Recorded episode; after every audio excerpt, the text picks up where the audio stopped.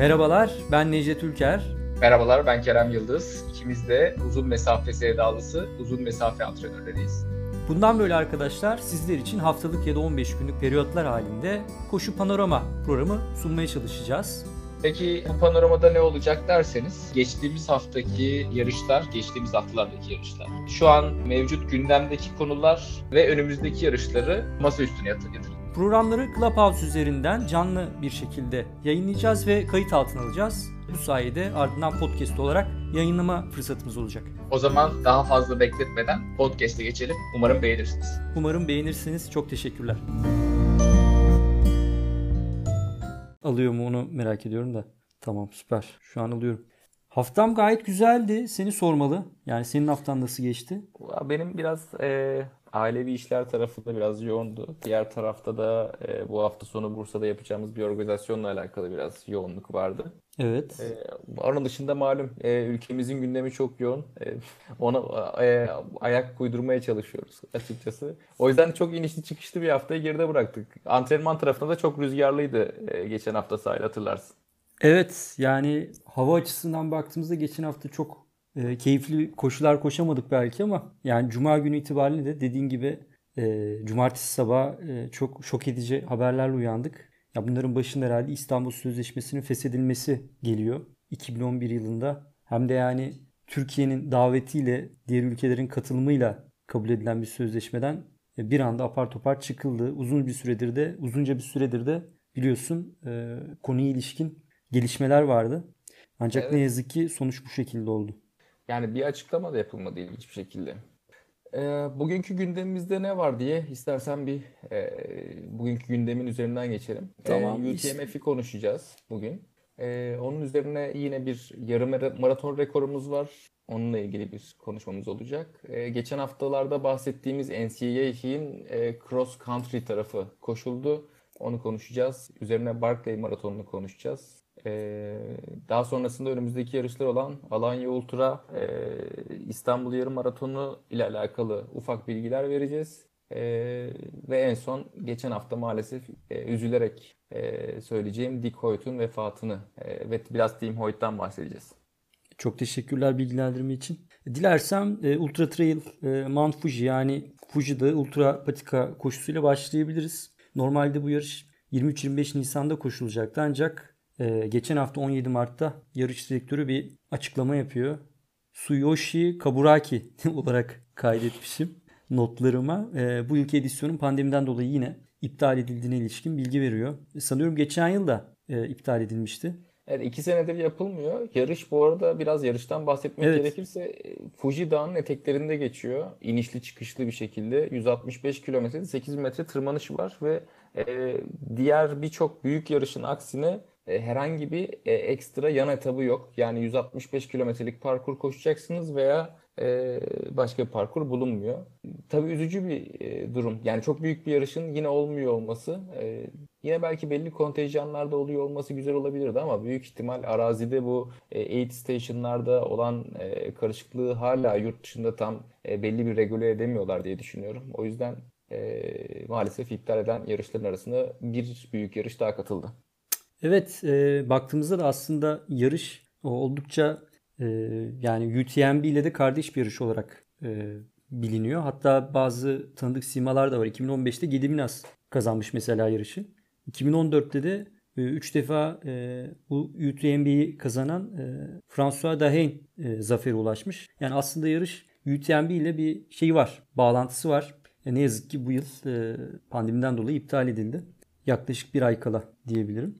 E, şimdi ilginç bir haber var. İstersen bu habere ilişkin sen detayları ver. E, çünkü sen ilk bana anlattığında bayağı bir şaşırmıştım. Ee, yine bir yarım maraton rekoru e, geçen hafta kırıldı. E, ama yani yine bir rekor kırılıyor. Bu arada yarım maratonu 1.36 ile kırıldı. Yeni maraton yarım maraton rekoru. E, şimdi abi 1.36 yar, yarım maraton çok hızlı değil diyeceksiniz. Bu rekorun özelliği e, kar ve buz üzerinde yine bir çıplak ayak denemesi. İspanyol Karim El Hayani e, Kanada'da Quebec şehrinin kuzeyinde Bayport Gölü etrafında e, turlayarak yarım maratonu 1.36-45 ile koşuyor. E, bu arada eski rekor e, bu alandaki eski rekor Norveçli YouTuber Jonas Felde e, Felde'de 1.44.58 ile yani 8 dakika aşağı yukarı geliştiriyor. Ve şöyle ilginç bir bilgi var. 2 saatin altında bu kategoride yarım maraton koşan e, Jonas ve Karim dışında kimse yok. Necdet, başka koşan var mı? Açalım? Yok başka koşan var. Ben merak ediyorum. Yani bu kategoride üçüncü bir koşan var mı? Yani ben süreden bahsetmiyorum. Yani böyle bir şey evet. deneyen, e, böyle bir şey gerek duyan var mı? E, yani karda ya da buzda çıplak ayak koşu diye bir kategorinin olması bile zaten e, gayet baş başına tuhaf bir şey. Bir de bunun rekorun ilginç olması gerçekten. da ilginç. Ya bilemedim yani ilk anlattığında ben bayağı saçma bulmuştum. Yani tamam insanlar belki böyle zorlayıcı şeylerden keyif alıyor olabilirler ama ya bunun bir kategorisi olması bana tuhaf geliyor. Çünkü bunu bir başladın, buna bir başladığında ucunu açtığında yani önünü alamazsın.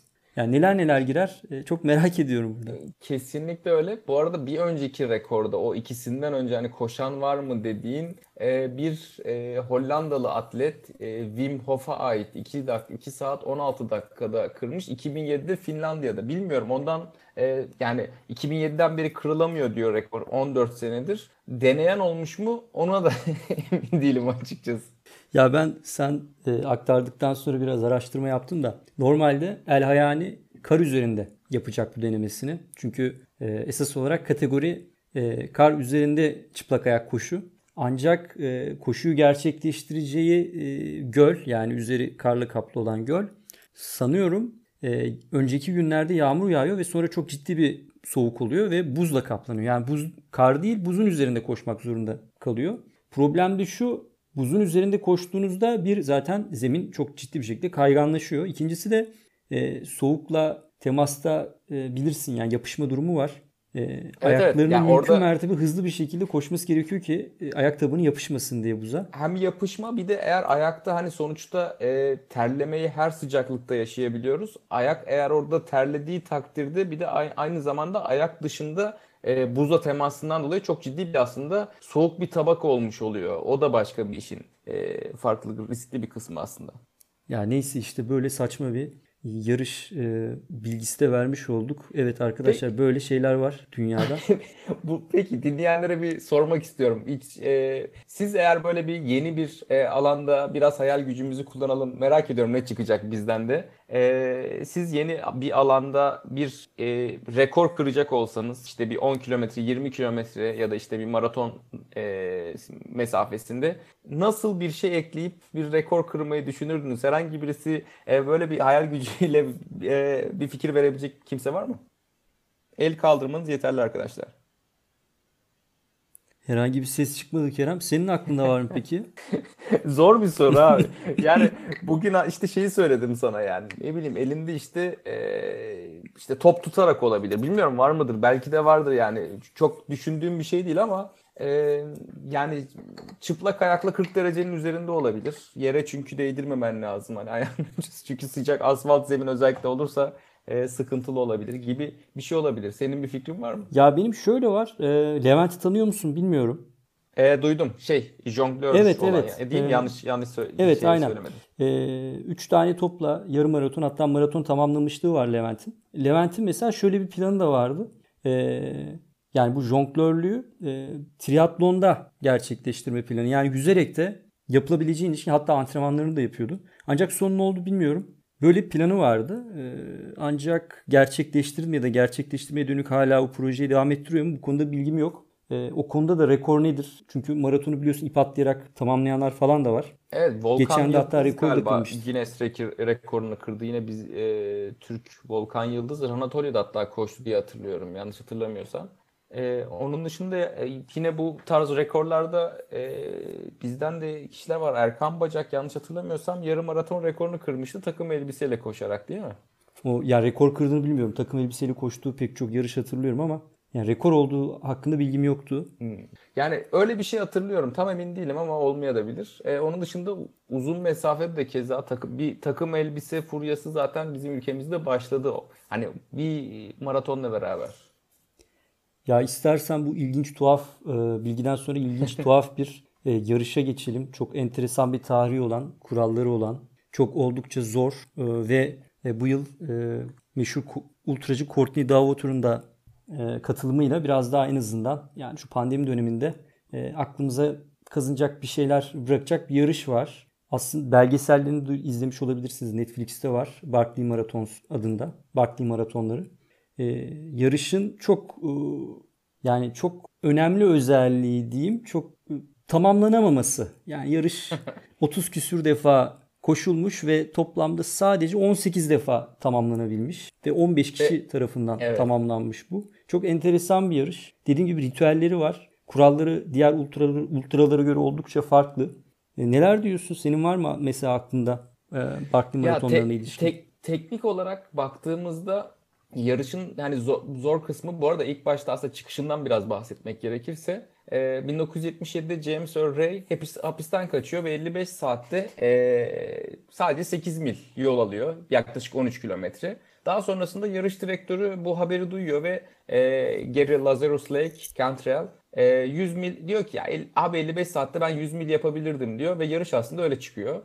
E, bu arada yarışın ismi de şimdi Geril e, Lazarus Lake Cantrell normalde yarışı aslında e, düzenliyor. Zaten hala o ilk e, ritüeli yapan kişi de o. E, ama yarışın ismi koşu partneri Barry Barclay'den dolayı geliyor.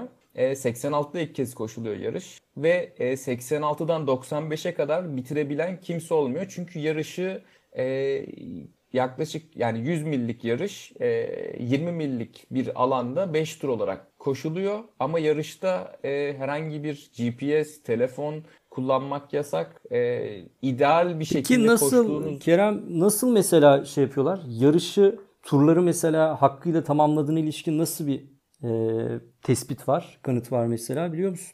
Yani mesela ee, GPS yok, kontrol noktası yok, süreler ölçülmüyor. Bir kişinin o loop'u tamamladığını nasıl öğrenebiliyoruz? İki yerde iki yerde su istasyonu var. Daha doğrusu su e, şeyi var diye biliyorum. E, geçildiği zaman. E, ama o konuda e, senin bir bilgi e, paylaşabilir misin? Evet evet yani var benim. Belki Osman'ın da söyleyecekleri vardır. Bir Osman'ı alıyorum. Gerçi çıktı geri. Evet sanırım yanlış oldu. ya şöyle e, kitaplar var. 9 ila 15 tane her yıl değişiyor. E, evet. E, kitap sayısı rotaya göre değişiyor. Rotanın belli yerlerini bu kitapları serpiştiriyor organizasyon. organizasyon.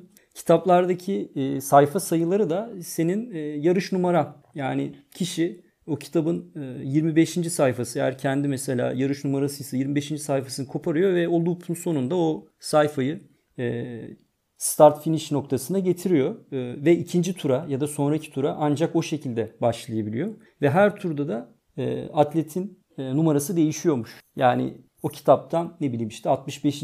yani numarası 65 ise 65. sayfayı 130 ise 130. sayfayı falan koparmak zorunda yani her defasında. E problem evet. şey tabii şimdi 5 tur koşuyorsunuz. Bunun 3 turu e, fun race olarak adlandırılıyor. Yani 3 turda da tamamlayabilirsiniz ama 100 kilometre bu arada fun race dediğimiz 60 mil yaklaşık 100 kilometreye karşılık geliyor.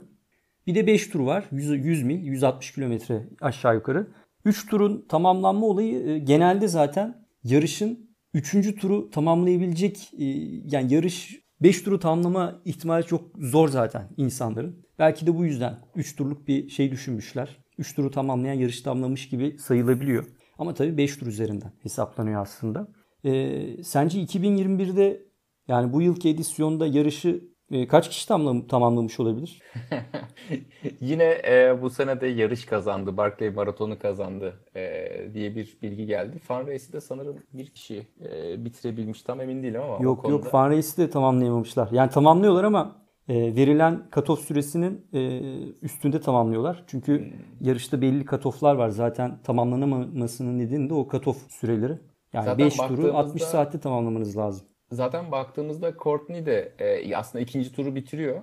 E, iki, tam üç, yani ikinci turu bitirip üçüncü tura başlaması gereken süre aslında 26 saat e, 40 dakika ama 26 saat 52 dakikada geldiği için 12. 12 dakika geç kaldığı için katofa kalıyor ve bir sonraki tura çıkamıyor. E, bu arada yani şöyle durumlar da var. Genelde e, parkur 20 mil 32 kilometre diye bahsediyoruz ama e, herhangi bir GPS ya da bir belli bir parkur işaretlemesi vesaire olmadığı için genelde parkurda e, kişilerin ortalama mesafesinin 42 kilometre civarında olduğu ve yarışı bitirenlerin genelde 200-210 kilometre yaptığı söyleniyor. Böyle bir bilgi de var. E, parkurun Bir zor tarafı da e, birinci, ikinci turları e, saat yönüne atarken üçüncü, dördüncü turları tam ters yöne doğru atıyorsunuz ve beşinci turu tekrar e, birinci ve ikinci tura tur gibi atıyorsunuz. E, bu da keza başka bir e, zor zor tarafı ki bazı turları sadece geceliğin atmanız gerekiyor ki orada bir de yön bulmak ormanın içinde çok çok zor yani. E, geçmişiyle alakalı biraz bilgi vermek ister misin yoksa onu da paylaşayım mı Necdet? İstersen paylaş. Benim vereceğim bilgi e, aslında zaten senin de vermiş olduğun bilgilerle benzer ama şöyle bir şey var. E, yarış startı bir e, yol kapısından başlıyor. Yani sarı renkli bir araç geçiş kapısı var. Oradan başlıyor. Oraya değiyorsunuz, başlıyorsunuz ve turu bitirdiğinizde yine aynı noktada 60 saati ya da yani 5 turun sonundaki 60 saati ya da her loop'un sonundaki cutoff süresi içerisinde o kapıya dokunmanız gerekiyor. E, yarışın başlaması da e, ilginç bir ritüele sahip. Yarış organizatörü e, Lazarus'un sigarasını yaktığı anda başlıyor yarış. Yani yarışın herhangi bir saati yok. Yarış başlan ya yarışın başlayacağı gün sabahtan akşama kadar herhangi bir anda Lazarus ne zaman sigarasını yakarsa o zaman başlıyor yarış. Öyle de bir ilginç ritüeli var. Çok değişik bir yani şey gerçekten. Yani o yüzden de ilk gün yani uyuma ya da işte şey şansın yok. O da değişik bir psikolojik e, zorluk. Diğer tarafta baktığımız zaman bu, bu sene yarış yanlış hatırlamıyorsam gece yarısı saat 3 gibi başladı. E, ve her sene 35-40 kişi e, katılıyor. E, şeye baktığımızda geçmişe dediğin gibi 15 sporcu tarafından 18 kere bu 100 mil parkuru bitebildi ve e, parkur rekoru e, bir 5 saat daha geliştirip parkur rekorunu e, aşağı çekiyor. Parkuru bitirebilen kadın sporcu bulunmuyor. Bu sene aslında Courtney ile beraber e, birçok kişi evet sanırım ilk kadın e, sporcu bitirecek diye düşünüyor. Çünkü Courtney zaten geçmişine baktığımız zaman e, inanılmaz başarılı bir kadın yani. E, bir sürü e, birinci daha demin aslında bahsettiğimiz UTMF'in mesela UTMF'i de kazandı Courtney. E, Taravera şampiyonluğu bulunuyor. UTMB 2019 şampiyonu. E, çok ciddi başarıları var ama e, o konuda maalesef bu sene Courtney e, birçok takipçisinin e, ne diyelim e, isteğini aslında boşa yani yapamadı. E, biz de üzüldük açıkçası. Bekliyorduk. Bu sene aynı zamanda Courtney ile beraber parkuru 3 kez tamamlayan Yaret Campbell vardı. E, o kişi Yaret'ten de keza bitirilmesi yani bitirmesini bekliyorlar. Artık dördüncü kez yapacak mı diye. Yaklaşık 5. saat civarında e, bileğini burktuğu için yarışa veda etmek zorunda kaldı. E, böyle ilginç bir bilgi de var. Bakalım gelecek senelerde ne olacak, ne bitecek ama yani e, sanırım en orijinal yarışlardan bir tanesi diye düşünüyorum Barkley Marathon. Kesinlikle ya. Yani biraz önce bahsetti sanıyorum. E, henüz kadınlarda tamamlayan 5 turluk etabı tamamlayan bir e, kişi yok daha. Belki Courtney'den bu bekleniyordu. Belki 5 turu tamamlay- tamamlayabilir diye. 2019 UTMB şampiyonu aynı zamanda.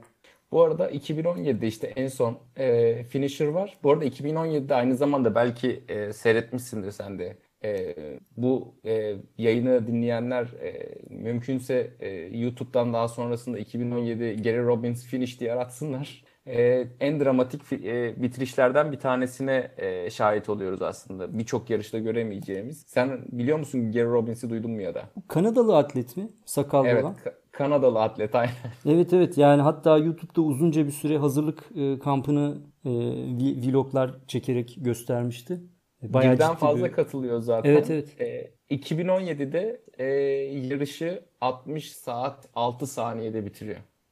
6 saniyeyle kaybediyor. 6 saniyeyle kaybediyor ve yani o finish anını görmeniz lazım. Zaten e, bir, yani gelen kişiler ondan önce e, Gary Robbins'ten de önce yine bitiren bir e, atlet var. E, yani hepsinin psikolojisi zaten böyle darmadağın olmuş durumda. Yani hani aynı zamanda çok ciddi bir mental savaş veriyorsunuz yani. Ve 6 saniyeyle böyle bir yarışta kaçırıyor olmak çok ağır açıkçası.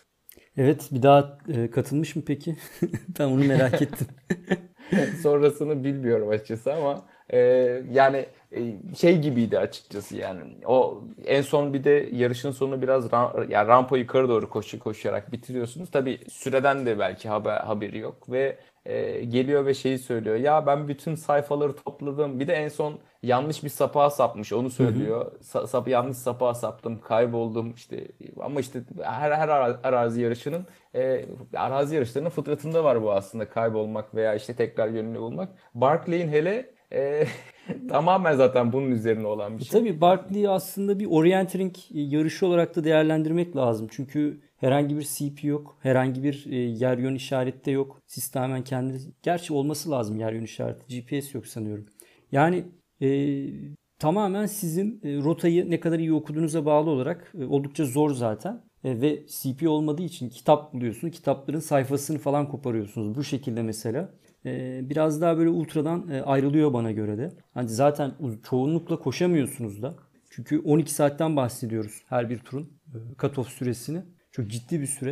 E, bilemiyorum. Yani Tabii çok, bir de 12 saatte çok, çok sadece zor. iki su noktasından geçiyorsun. Bir de öyle bir şey tarafı Evet. var arka tarafta da Ya yani. katılım da çok ilginç. Ee, 40 kişilik bir limiti var ve katılım başvuru süresi başladıktan hemen sonra doluyor zaten. Katılanlardan 1.6 dolarlık mı ne bir e, sembolik şey e, ücret alıyorlar. Ama aslında mevzu şu. e, bir essay yani bir makale yazmanız gerekiyor. Ben neden Barkley maratonlarına katılmaya hak kazanmalıyım şeklinde inandırıcı olacağınız bir essay, bir makale istiyorlar sizden.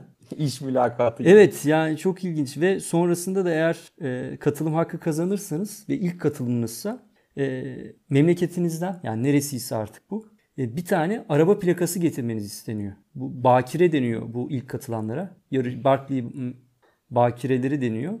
E, onlardan ilk gelenlerden e, ara- araç plakası istiyorlar. Yani sen İstanbul'dan gidiyorsan 34 plakalı herhangi bir aracın plakasını söküp götürmen gerekiyor. E, ikinci ve daha fazla katılım sağlayanlardan ise bir paket e, Camel sigara istiyor organizatör. Takibe takılmasın hocam sonra. Evet. İstersen e, Barkley'den bahsettik, Courtney'den de bahsettik. E, sonraki konulara geçebiliriz. Evet evet. Evet ayakkabılardan bahsedeceğiz sanıyorum. Ee, bu haftaki hafta e, bahsedeceğimiz iki ayakkabı var. Ee, Nike yeni arazi serisini Terra Kyger 7 ve Wild Horse 7'yi e, satışa çıkarttı. E, şey tanıtımını zaten yapıyordu. Normalde e, çok görmeye alışık değiliz. Çok fazla değişiği, değişikliği e, her e, versiyon değiştirildiğinde. Terra Kiger, e, Terra Kyger e, da üst kısım meşe dönüştürülmüş. Daha hava alabilir bir e, yapıya bürünmüş ve e, alt tarafa da Air Zoom taban ünitesi eklenmiş. Aynı zamanda da taban altındaki çıkıntıların açıları değiştirilmiş. Tamamen yeni bir e, taban ma- materyali aynı ama e, dinamiği biraz daha farklı yapılmış. 4 mm drop'u var. E, Nike bunu hız ve e, tepki yani responsif e, bir ayakkabı olarak öne e, sürüyor. Ama daha fazla konforu önemsiyorsanız Wild Horse e, su öneriyor Nike. E, bu serisinde React taban eklenmiş. Aynı zamanda parmak koruması geliştirilmiş ki e, ön taraftaki ayak parmağı kısmında bir koru, ekstra bir koruma eklenmiş. Aynı zamanda bunun e, dayanıklılığı da etkilediği söyleniyor. Yine daha fazla e, nefes alabilmeye odaklanmış bu e, versiyonda Nike. E, bunda da 8 milimetrelik e, bir drop var. Bu arada iki ayakkabı arasında 6 metrelik bir yastıklama farkı var. E, Terra Kyger biraz daha e, agresif bir ayakkabı diyebiliriz. E, ve Wild Horse aşağı yukarı 20 gram civarında daha ağır Terra Kyger'dan. Benim merak ettiğim e, geçen hafta da, geçen hafta ve önceki hafta da konuştuğumuz e, Vaporfly 2 ile ilişkili e, benzer bir şekilde upper'ı yani üst yüzeyi onun da mesh'ti. Terra Kyger için de aynısını söyledim. E, sanıyorum bu Flight Knit'lerden sonra şimdi mesh teknolojisinin e, kullanıma yani daha yoğun bir şekilde girdiğini görüyoruz. Bunu daha fazla modelde de göreceğiz gibi. E, herhalde öyle bir durum var. İkincisi Olabilir. Evet. E, burada yalnız sadece arazide şu şu soru işareti kafamda oluştu ilk gördüğümde. E, şimdi arazi malum değişik zeminlerde koşuyoruz, sağa sola çarpabiliyoruz vesaire. Herhangi bir taşa çarptığımız zaman o mesh yapı e, çabu, daha çabuk bir şekilde zarar görmez mi ya da aynı dayanıklılığı verebilecek mi? E, zamanla görmek lazım. Evet yani ben de öyle düşünüyorum. Çünkü dantel gibi bir yapı var. Tabii ne kadar sık dokunursa o kadar da sağlam olacaktır diye düşünüyorum. Ee, bakalım ee, geldiğinde görürüz. Ee, bir de biliyorsun e, Wild Horse dışında bir de e, Pegasus'un da trail'ı var Nike'da. Ben Evet. bunları nasıl e, sınıflıyorlar bilemiyorum. Çünkü konfor e, açısından da sanıyorum Pegasus'ta Wild Horse'un bir adım ötesinde. E, 10 milim e, şeyi de var. Drop'u da var diye biliyorum. Pegasus bir de bir yandan aslında hibrit bir ayakkabı gibi biraz daha. Yani e, tamamen arazi ayakkabısı değil de yol ayakkabısını biraz daha e, araziye uyarlanmış versiyonu. O yüzden de e, Nike'ın söyledi orada çevikliği ön plana çıkartıyor. Hani hem konfor hem çeviklik dediğin gibi. E, ama e, Nike'ın Hardcore serisi diyebileceğimiz arazi bu iki aslında modelden oluşuyor. Bu arada arazi demişken geçen haftalarda da üzerinde konuşmuştuk. Ee, bu hafta e, Amerika'da NCAA yani üniversiteler arası, kolej, kolejler arası diyelim e, cross country yarışması da düzenlendi. Geçen pazartesi olması lazım. Evet, e, bizim 15 yap, Mart'ta. yaptığımız günden bir gün sonra. Aynen öyle. Şeyde zaten NCAA'in biraz bahsettik. Bu bütün e, Amerikalı üst düzey e, atletlerin hepsini aslında görebildiğimiz yer NCAA.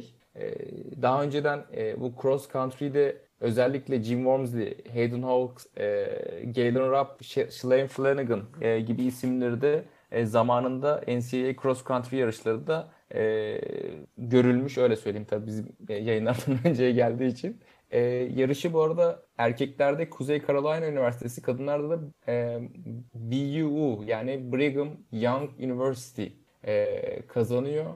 E, kadınlarda 6 kilometrelik bir parkur, erkeklerde de 10 kilometrelik bir parkur var. Kadınlarda Mercy Shelangat 20.01 ile e, erkeklerde de e, Connor Mantz 29-26 ile kazanıyor.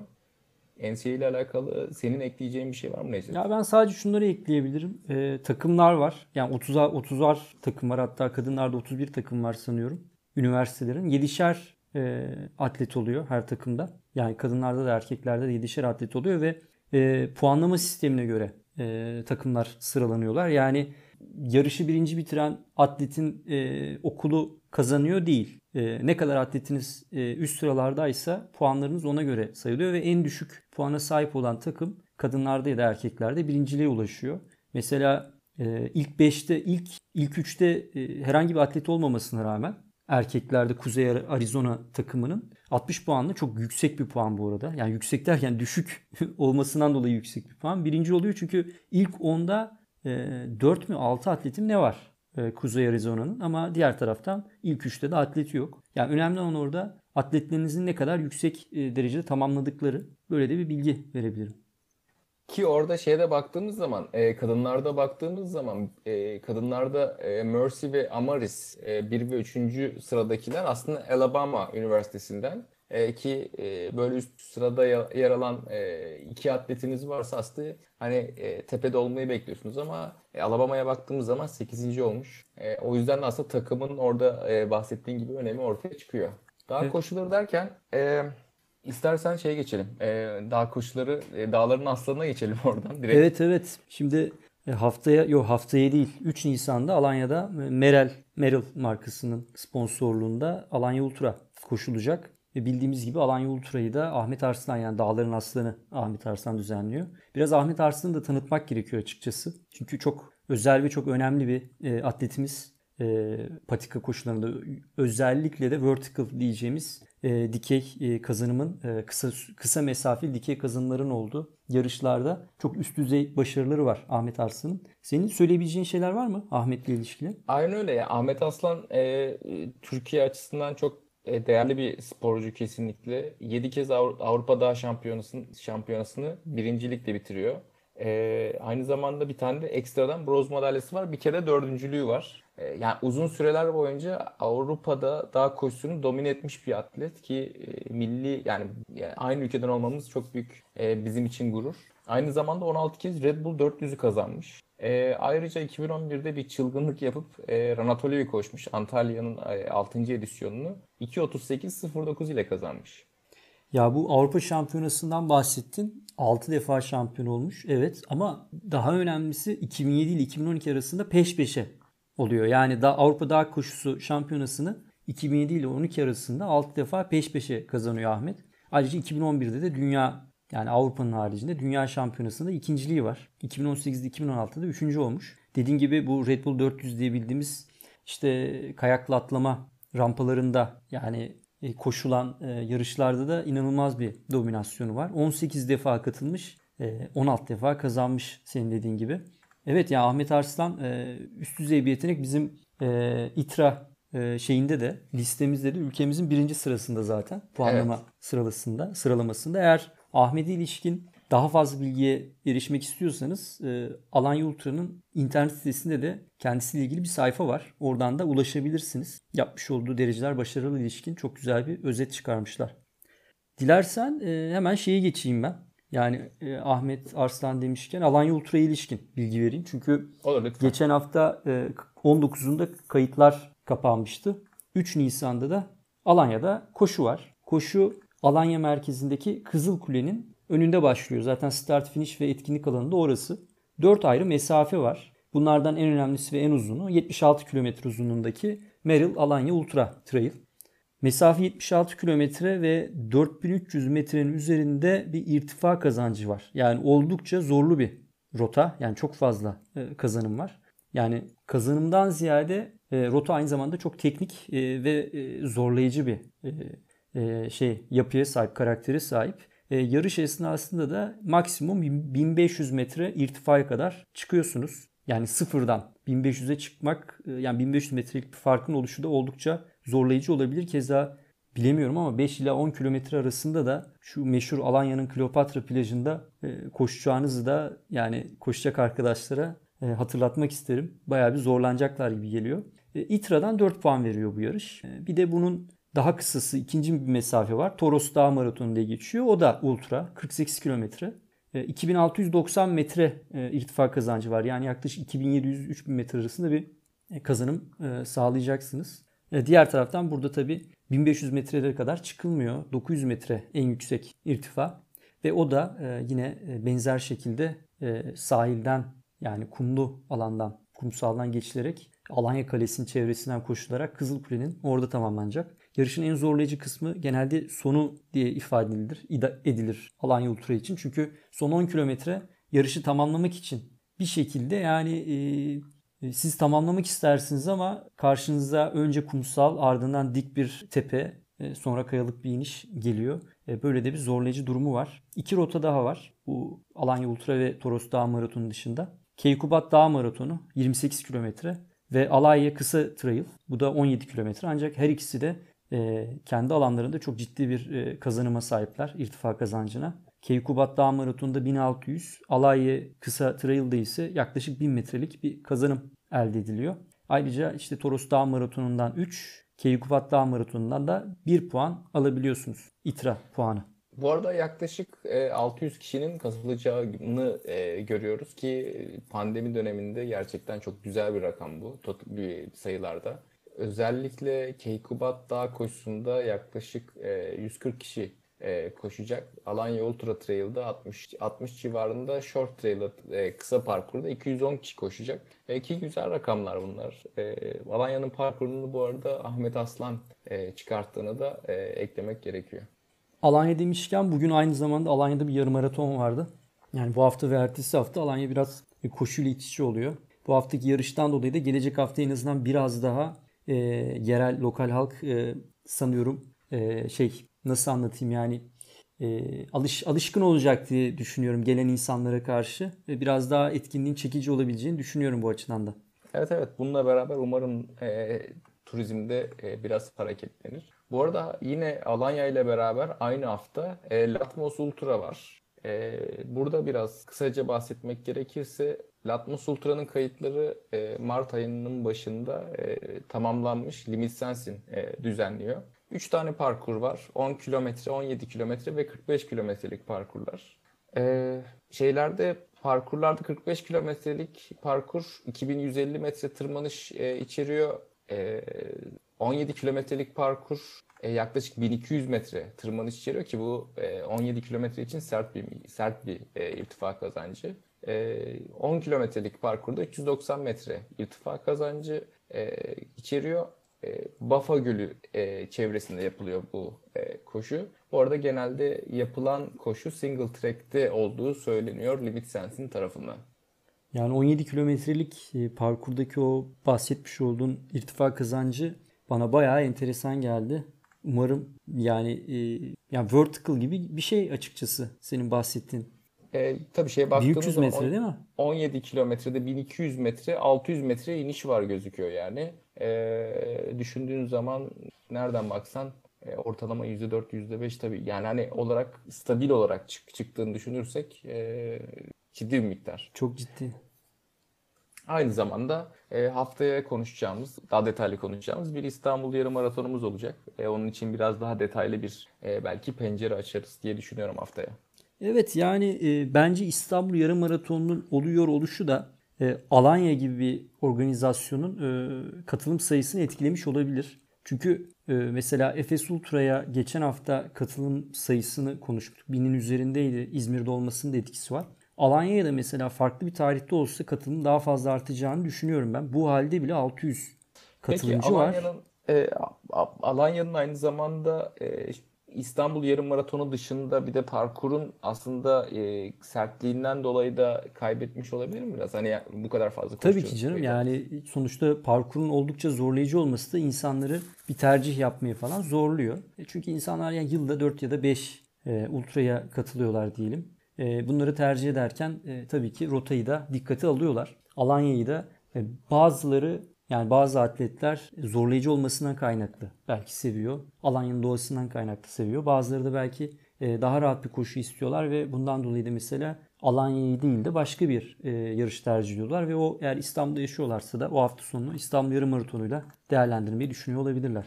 Kesinlikle, kesinlikle. E, son olarak e, ben bu hafta e, biraz Tim Hoyt'tan bahsetmek istiyorum seninle beraber. E, Dick Hoyt 1940'ta doğan e, bir adam. Aynı zamanda oğlu 1962'de Ocak ayının 10'unda e, doğuyor. Ama doğarken cerebral palsy e, hastalığı e, teşhisi konuyor. E, ve belli bir süre... E, Ailesi onu hastaneye götürüyor, getiriyor. Çünkü e, hastalıktan dolayı beyni kaslarını düzgün bir şekilde kontrol edemiyor. Uzun uğraşlar sonrasında e, Rick alfabeyi öğreniyor. 11 yaşında özel bir bilgisayar aracılığıyla iletişim kurmaya başlıyor ve Rick'in aslında zeki olduğu ortaya çıkıyor. E, iletişim cihazıyla beraber okula gitmeye başlıyor. 93 senesinde 1993'te Boston Üniversitesi'nden mezun oluyor. E, bu süreç boyunca 77 yılında e, şöyle bir şey oluyor. Ee, okulda bir e, arkadaşı lacrosse oyuncusu e, bir kaza geçiriyor ve kazanın sonucunda felç felçli olarak kalıyor. E, Rick babasına e, ona ilham olmak için e, beraber yarış koşabilir miyiz diyor. Ve bu vesileyle babası da onu kırmamak adına 5 mil ile başlıyorlar. 5 mil yarışıyla. E, aşağı yukarı 8 kilometre ama babası tabii e, kondisyon olmadığı için çok zorlanıyor. E, Rick diyor ki koşarken herkes gibi e, olduğumu hissettim diyor ve yarışmak onun adına çok e, çok hoşuna gidiyor. Ve bundan sonra babasıyla beraber çalışmaya başlıyorlar ve aslında e, Tim Hoyt böyle çıkıyor. E, Rick okula giderken babası çimento torbasıyla çalışmaya başlıyor ve e, bu seneler boyunca devam ediyor. E, şu ana kadar e, 1130 yarışa katılmışlar. E, 2009'da bininci yarışlarını Boston Maratonu olarak koşuyorlar. Rick e, en sevdiği yarışın Boston Maratonu olduğunu söylüyor. Ve bir yarış sonrasında Rick'e diyorlar ki e, baban için bir şey yapabilecek olsan ne yapardın? E, Rick'in söylediği şey onu ben de bir kereliğine ben bu sefer ben itmek isterdim diyor. E, dediğim gibi şu ana kadar 1130 yarışa katılıyorlar. Bunların içinde 6 tane Ironman, 7 tane yarı Ironman, e, var. Toplam 257 tane triatlon yarışına katılıyorlar. 22 tane duatlon yapıyorlar beraber baba oğul. E, 72 tane maraton koşuyorlar ki bunların 32 tanesi Boston maratonu. 97 tane yarım maraton koşuyorlar. E, 219 tane 10 kilometre yarışı, 162 tane de 5 kilometre yarışı e, yapıyorlar. Bu arada biraz sürelerden de bahsetmek gerekirse e, beraber yaptıkları yarışlarda babası yani oğlunu ittirerek ya da işte yüzerek, e, çekerek ya da e, yaptığı yarışlarda maraton süresi 2.40-47 en iyi yaptığı maraton süresi ki e, Necdet bu bence inanılmaz bir süre. 50-59 yaş grup ben birinciliği. Ben şoktayım bunu bilmiyordum ben. Yani e, baktım sonuçta ama sonuçları bilmiyordum. Yani çekerek ya da iterek 2.40 47 2.40. koşmuş maratonu. İnanılmaz. Ki bunu 1992 senesinde yapmış 50-59 yaş grubu birinciliği almış yarışta öyle söyleyeyim. Vay be. Yani ee, gerçekten bir inanılmaz. Bir 1.21-12 yarım maratonu var. E, 13 saat 43 dakika 37 saniye full Ironman'i var. Yani 3.8 kilometre yüzülen, 180 kilometre bisiklete binen ve 42.2 kilometre yani tam maraton koşulan Ironman'den bahsediyoruz. E, 35-48 10 kilometresi var ve 17.40'da 5 kilometre e, değerleri var. Maalesef geçen geçtiğimiz hafta evinde uyurken 80 yaşında baba Dick Hoyt vefat etti. Aslında bir efsanenin gidişi oldu yani. Benim için çok duygusaldı çünkü çok ilham, ben birçok kişi ilham veren birisiydi. Bana da ilham veriyordu açıkçası. Necdet senin ekleyeceğin bir şey var mı Team Hoyt'la alakalı? Çok güzel özetledin Kerem açıkçası. Yani 80 yaşında vefat ediyor Dick Hoyt. Oğluyla birlikte işte 2014 yılında en son Boston yarışını tamamlıyorlar ve sanıyorum bir 40 ya da 50 kişilik bir e, grup halinde tamamlıyorlar Team Hoyt olarak. E, ve ne yazık ki geçen hafta kaybettik. Yani bu tip e, örnekler e, çok sayıda var aslında. Yani bize ve koşanlara, başka sporlarla uğraşanlara büyük ilham veren pek çok insan var. Büyük özveriyle e, belli bir noktaya getiriyorlar. Mesela ve artık onlardan çıkıyor bu. Yani onlar belki sadece e, starttan finish'e gidip kendilerine e, olan yani kendilerini gerçekleştirmek istedikleri şey için bir motivasyonla belki koşuyorlar ama aslında arkalarında çok büyük bir dünya yaratıyorlar. Dikoit de bunlardan biri oğluyla birlikte. Başımız sağ olsun. Kesinlikle başımız sağ olsun. Ee, dediğine kesinlikle katılıyorum. Aynı zamanda bu arada Boston Maratonu'nda da e, başlangıcında Tim Hoyt'un, e, Dick ve Rick'in e, bir heykeli bulunuyor. E, onu da gidince inşallah. Umarım e, evet umarım yerinde görürüz. Evet benim başka söyleyeceğim bugün bir şey yok. Biraz duygusal bir kapanış oldu. Senin var mı Necdet? Çok Yoksa teşekkürler. Ağzına sağlık Kerem. Arkadaşlar çok sağ olun. Emeğine sağlık dostum. Dinlediğiniz için ben kısa bir süre içerisinde bu programı podcast'e çevirerek herkesin istediği zaman dinleyeceği bir hale sokmaya çalışacağım. Arada bir telefon geldi. Siz fark etmediniz belki. O esnada Kerem'in bir 15 saniyelik e, konuşması e, kesilmiş olabilir. Öyle de bir sıkıntı var maalesef ki kayıt alırken. Şimdiden affola diyeyim. Çok teşekkürler. Bunlar da bize tecrübe evet. oluyor. Arkadaşlar dinlediğiniz için çok teşekkürler. Necdet emeğine sağlık. E, hafta yine pazar günü görüşmek üzere. haftaya. Hoşçakalın. Hoşçakal.